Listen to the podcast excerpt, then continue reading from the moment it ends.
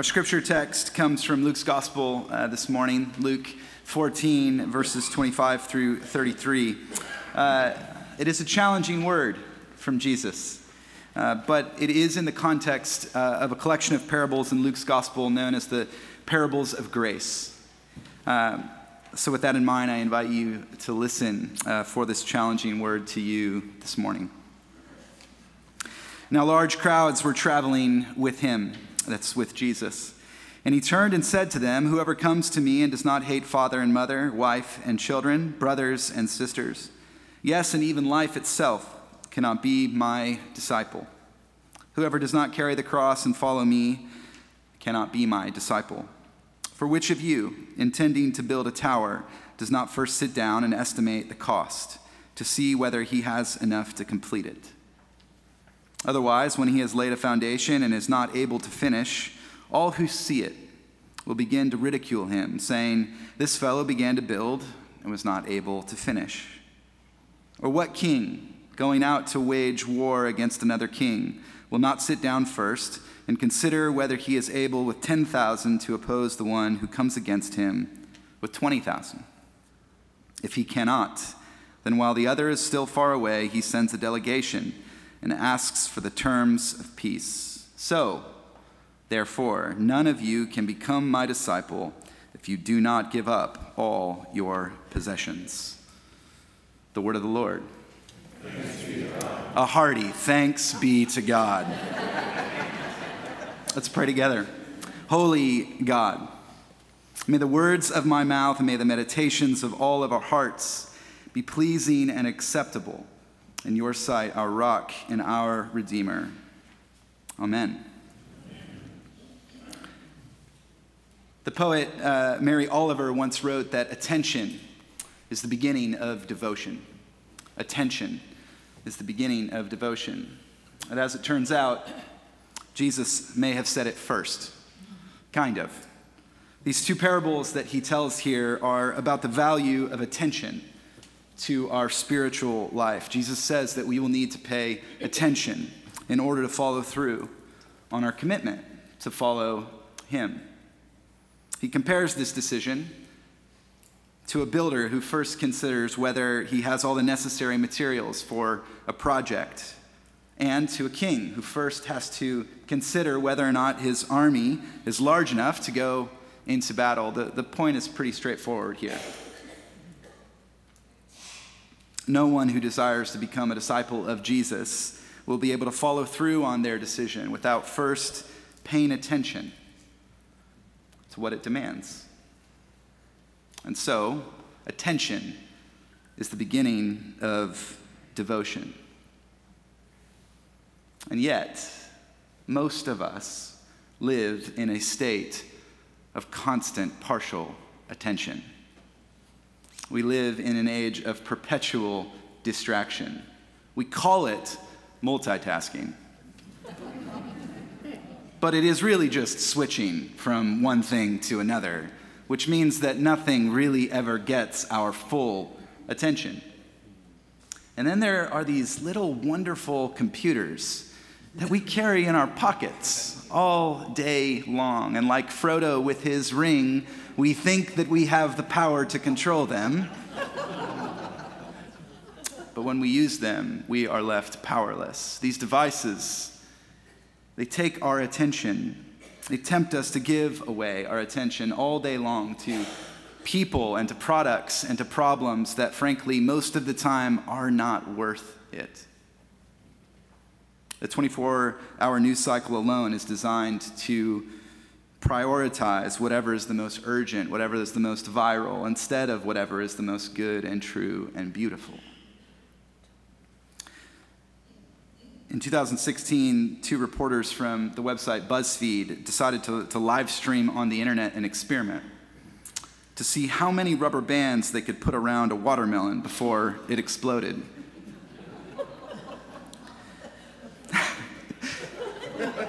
Maybe you were one of the three million people who watched this live over the agonizing 43 minutes and 686 rubber bands that it took to blow this thing to smithereens. And you know what? If you were, no judgment. the experiment itself was interesting. For example, I didn't know that it would take 700 rubber bands to blow up a watermelon. But the comments were really interesting, as internet comments usually are, revealing even. One uh, commenter on the live stream wrote, I've been watching you guys put rubber bands around a watermelon for 40 minutes. What am I doing with my life?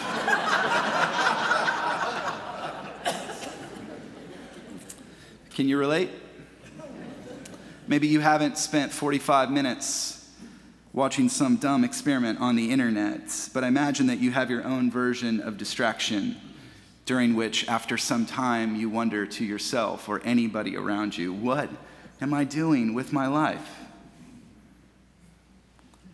A few years ago, there was a tweet that went viral which said, There's a guy in this coffee shop sitting at a table, not on his phone, not on his laptop, just drinking coffee like a psychopath.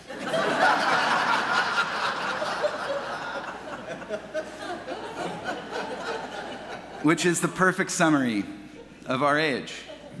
Distraction is so normal nowadays that anyone who can just sit still for a minute stands out like a sore thumb.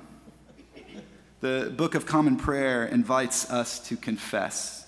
We have attended to those things which we should not have attended to and we have not attended to those things which we should have attended to.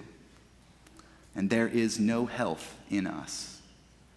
And there is no health in us. So, two questions worth considering together this morning as we reflect on this text. Why does Jesus ask us to pay attention? And how do we do it? How do we do it? You might get the idea that Jesus wants us to pay attention to the demands of, of being a disciple uh, to kind of weed out the uncommitted, right? Like the first week of football tryouts. It's going to be tough, and Jesus wants to make sure you're prepared. He wants to make sure you've read the, the fine print. By the way, I've, I've actually never been to the first week of football tryouts. Sorry, uh, Texas crowd thought you'd get that. And that's certainly one way of thinking about it, right? Traditionally, this passage has kind of been interpreted that way. You really got to count the cost. It's not going to be easy. But there's another reason, maybe, that Jesus wants us to pay attention, and I think that that is to help us recognize our default setting. To help us recognize our default setting.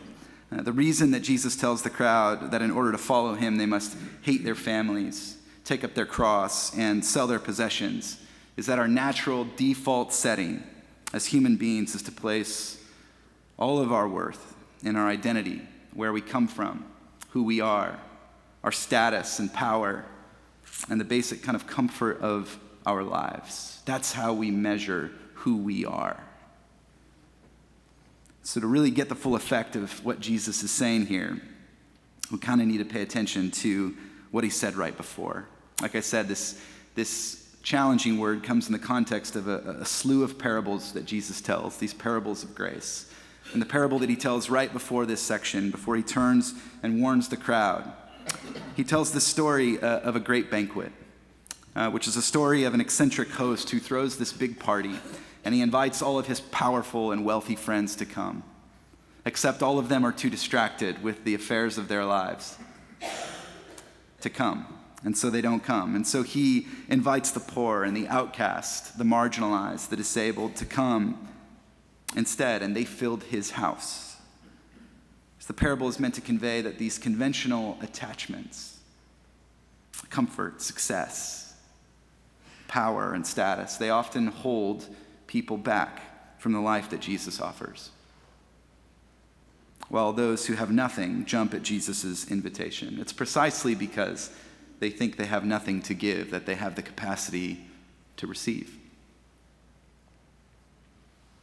The novelist Leslie Jamison says that we have to learn to pay attention because we're not always aware that grace has arrived. We're not always aware when grace arrives in our life, are we? It doesn't always arrive the way we think it will. Sometimes you want one thing and you get something else entirely, and only later, maybe years later, do you realize that it was grace all along. That's because grace is the experience of the world getting larger around you and you getting smaller within it. That's what grace feels like. You're not in control. And Our natural default setting leads us to believe that we can control the outcome of our lives, that we make our own way, including with God. But grace doesn't work like that. So Jesus invites us to something different, to a life made possible by grace. But this invitation comes with a warning. If you're not paying attention, you will miss it. You will just completely miss it. It has, of course, always been hard for people to accept this invitation that Jesus offers, to have the right knowledge of ourselves as sinners in need of grace and of God who willingly gives it to us. Uh, it's probably, I don't think, it's not harder to be a Christian today than it has been in human history, but it is unique. It is unique. About 25 years ago, uh, the Catholic theologian Ivan Illich wrote that Christians today have a historically new task. We are removed, he said, from those things water, sunlight, soil, and weather that were made to speak of God's presence. Right? If you read the Psalms, you realize all of these things that uh, reminded David and the other psalm of, of God's presence. This is why, whenever you go to the mountains of Colorado or you see a sunset or you stand at the shore of the ocean, you feel alive to God's presence in wholly new ways. It's not because God is more in Colorado or at the beach, it's just that you're not as distracted by the conventions of the modern age and you're willing to pay attention in those places. So Illich says, that we have a historically new task as we are more detached from those things that were meant to remind us of God's presence. That now, today, we, we have to find God's presence in new ways. And we have to recognize, he says, how our senses are continuously shaped by the artifacts that we use. He says they're charged by design with intentional symbolic loads, something previously unknown. He was writing this about like TV, right? He wrote this before smartphones even existed. So we have a, a constant uh, kind of attack on our attention, a pull on our attention. And if faith begins with our attention, I guess the question is how do we pay attention to the grace of God in this new age? In addition to the means of grace that we have, like Scripture and the sacraments, the church community, what are some habits that we might practice together. before we get into these, let me just say that I don't really feel all that qualified to be up here talking about attention. trying to write the sermon all week long, and I was very, very distracted all week long. All week long. I am not an expert on this. I am like not very good at it at all, actually. But these are three habits that I am currently trying to practice in an age uh, of distraction. And one is very practical, and the other two are a bit more philosophical. So let's start with the practical one. Um, turn off your notifications. if you want to pay better attention, turn off your notifications. I, have said this before, but it's worth repeating. Um, your cell phone is designed to interrupt you. That's, that's what its purpose is. It's calling out for your attention and the notifications on your device inform you that you haven't used it recently, and so it wants your attention. And I'm not suggesting that you need to delete Facebook or Twitter or whatever you use. You don't have to delete it. Those purity tests usually don't work, anyways. But when you turn off your notifications, what you're doing is you're taking control about when you want to engage your phone, right? It's super easy. Again, this is very practical. If you have an iPhone, you just go into your settings, notifications. You will be shocked at how many apps you are being notified, right, to pick up and use. It's like you do not need to know when it's raining in Georgetown. do not get interrupted in a coffee with your best friend to know that information. Just turn off your notifications. I promise you, it will improve your life. Second practice uh, befriend boredom. Befriend boredom. Uh, when I was a kid, the absolute worst thing I could do was tell my parents that I was bored, right? My dad would say, There's no such thing as boredom, John, just boring people.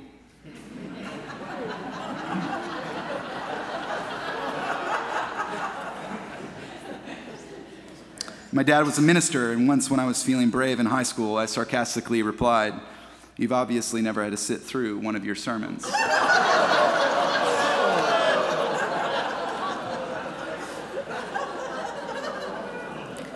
We're fine. We're fine. the fact that I'm now preaching a sermon to you about attention is how I know God has a sense of humor. and further proof that we're not always sure when grace will arrive in our lives. Learning to pay attention to God's grace in our lives is not something that we can do without being prepared to wait. And sometimes for a very, very long time.